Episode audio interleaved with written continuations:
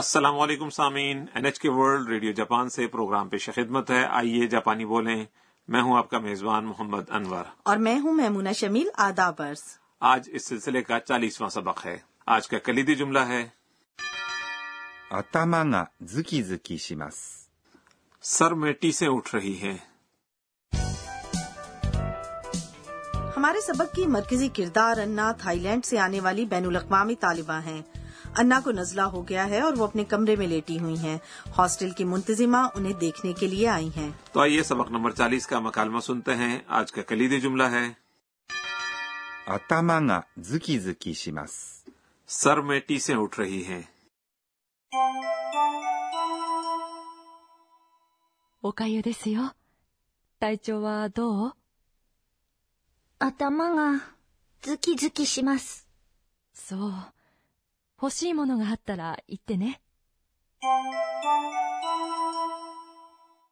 آئیے اب مکالمے کی وضاحت کرتے ہیں ہاسٹل کی منتظمہ نے جنہیں انا ماجی کہتی ہیں انا کے لیے دلیے کی طرح کا نرم کھانا بنایا ہے وہ کہتی ہیں おかゆですよ。 یہ لو اوکایو おかゆ یہ چاول کی نرم کھچڑی یا دلیے جیسا کھانا ہوتا ہے です。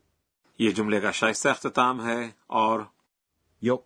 یہ حرف جار مخاطب کو وہ بات بتانے کے لیے استعمال کیا جاتا ہے جو اسے معلوم نہ ہو ویسے انور صاحب صرف اوکائیو دیس کے مقابلے میں اوکائیو دیس یو کے استعمال سے ہاسٹل منتظمہ کی انا سے ہمدردی کا اظہار زیادہ ہوتا ہے تو کیا بڑے چھوٹوں سے یا ماتحتوں سے گفتگو میں دیسیو کا استعمال زیادہ کرتے ہیں جی کہا جا سکتا ہے لیکن چھوٹوں یا ماتحتوں کا بڑوں سے گفتگو میں سے استعمال کرنا کچھ مناسب نہیں اور اب مکالمے کی جانب واپس آتے ہیں ماں جی انا سے پوچھتی ہیں 体調はどう اب کیسا محسوس کر رہی ہو یا طبیعت کیسی ہے 体調 اس کے معنی ہے جسمانی حالت یا طبیعت は یہ موضوع کے ساتھ لگایا جاتا ہے どう کیسا یا کیسی یہ مخاطب کی طبیعت یا کیفیت پوچھنے کے لیے استعمال کیا جاتا ہے یہ ایک سوال ہے اس لیے اسے اٹھان کے ساتھ کہنا چاہیے تو زیادہ شائستہ انداز میں پوچھیں تو جملہ یوں ہوگا نا تائچو وا دو دیس کا جی بالکل ٹھیک انا اس کے جواب میں کہتی ہیں 頭がズキズキします。 سر میں ٹیسیں اٹھ رہی ہیں 頭 سر کو کہتے ہیں が یہ موضوع کو ظاہر کرتا ہے ズキズキします。 ٹیسیں اٹھ رہی ہیں ズキズキ。 یہ صوتی لفظ سر درد کی صورت میں سر میں دھماکوں جیسی کیفیت کو ظاہر کرتا ہے اور اس کے ساتھ します。 لگانے سے یہ ایک فعل بن جاتا ہے کیا ہم زکی زکی شیماس کو جسم کے دوسرے اعضاء کی تکلیف بیان کرنے کے لیے بھی استعمال کر سکتے ہیں جی ہاں اسے دانت کے درد یا کسی زخم کے باعث ٹیسیں اٹھنے کے لیے بھی استعمال کیا جا سکتا ہے آئیے اب آج کے کلیدی جملے کے استعمال کی مشق کرتے ہیں میرے سر میں ٹیسیں اٹھ رہی ہیں 頭がズキズキします。 ہاسٹل کی منتظمہ انا سے کہتی ہیں そ اچھا ماں جی انا کے لیے پریشان ہیں う。欲しいものがあったら言ってね。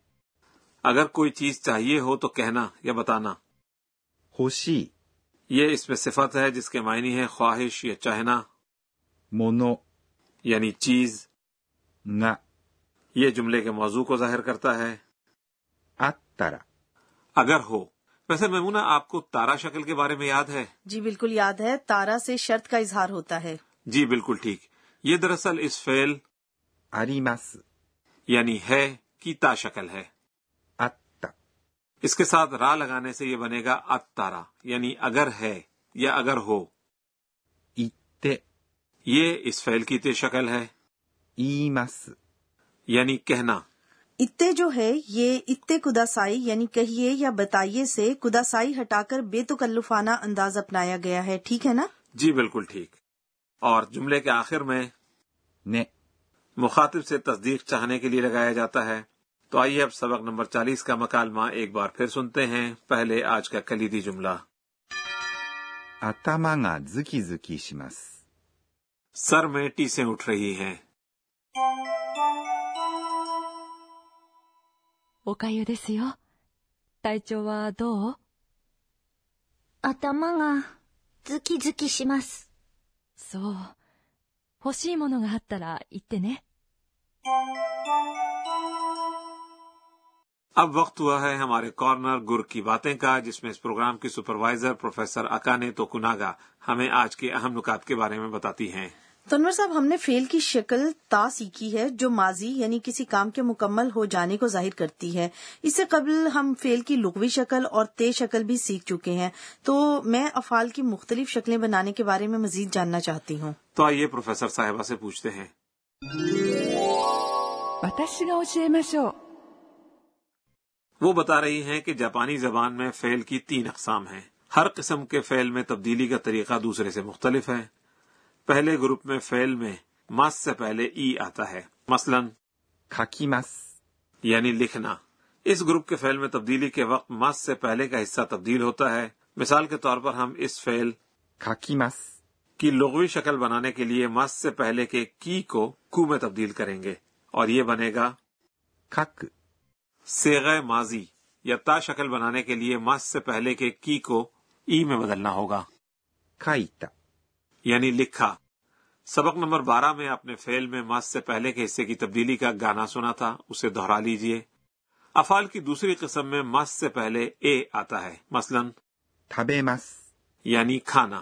اس کی لغوی شکل بنانے کے لیے اس کے ماس کو روح سے تبدیل کرنا ہوگا 食べる。 اسی طرح تا شکل بنانے کے لیے مس کو تا سے تبدیل کرنا ہوگا اور یہ بنے گا 食べた。 یعنی کھایا اس دوسرے گروپ میں کچھ فعل ایسے بھی ہیں جن میں مس سے پہلے ای ہوتا ہے 見ます。 یعنی دیکھنا لیکن ایسے فعل بہت کم ہیں افعال کی تیسری قسم میں صرف دو فعل ہیں します。 یعنی کرنا اور 来ます。 یعنی آنا ان میں تبدیلی عام ضوابط سے ہٹ کر بالکل مختلف انداز میں ہوتی ہے لیکن صرف یہ دو ہی ہیں اس لیے ان کی تمام شکلیں آسانی کے ساتھ یاد کی جا سکتی ہیں فعل شمس یعنی کرنا کی لغوی شکل ہے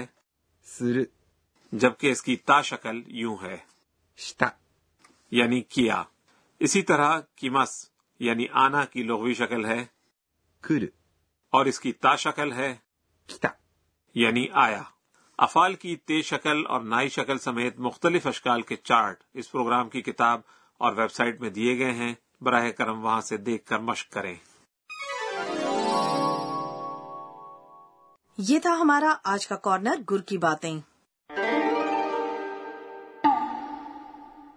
اور اب وقت ہوا ہے ہمارے کارنر صوتی الفاظ کا اس میں ہم آوازوں یا رویوں کی عکاسی کرنے والی صوتی تراکیب متعارف کرواتے ہیں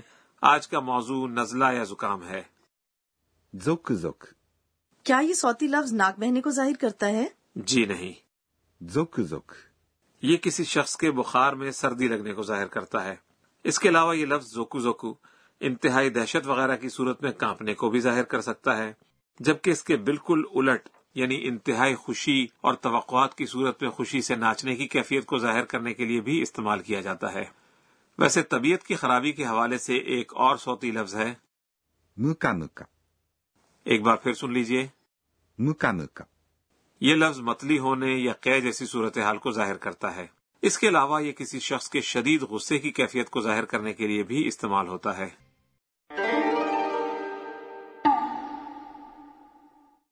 آج کے صوتی الفاظ کے کارنر میں ہم نے یہ الفاظ متعارف کروائے ゾクゾク。 اور むかむか。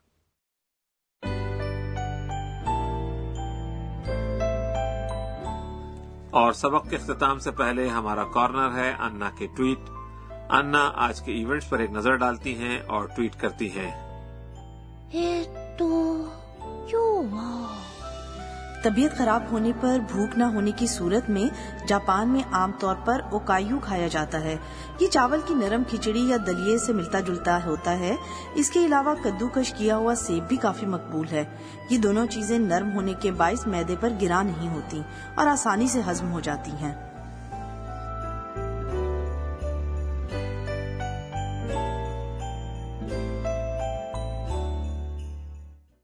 تو آج کا سبق آپ کو کیسا لگا آج کا کلیدی جملہ تھا 頭がズキズキします。 سر میں ٹیسیں اٹھ رہی ہیں اگلے سبق میں انا جاپانی میں ای میل لکھتی ہیں ہمارے ساتھ رہیے گا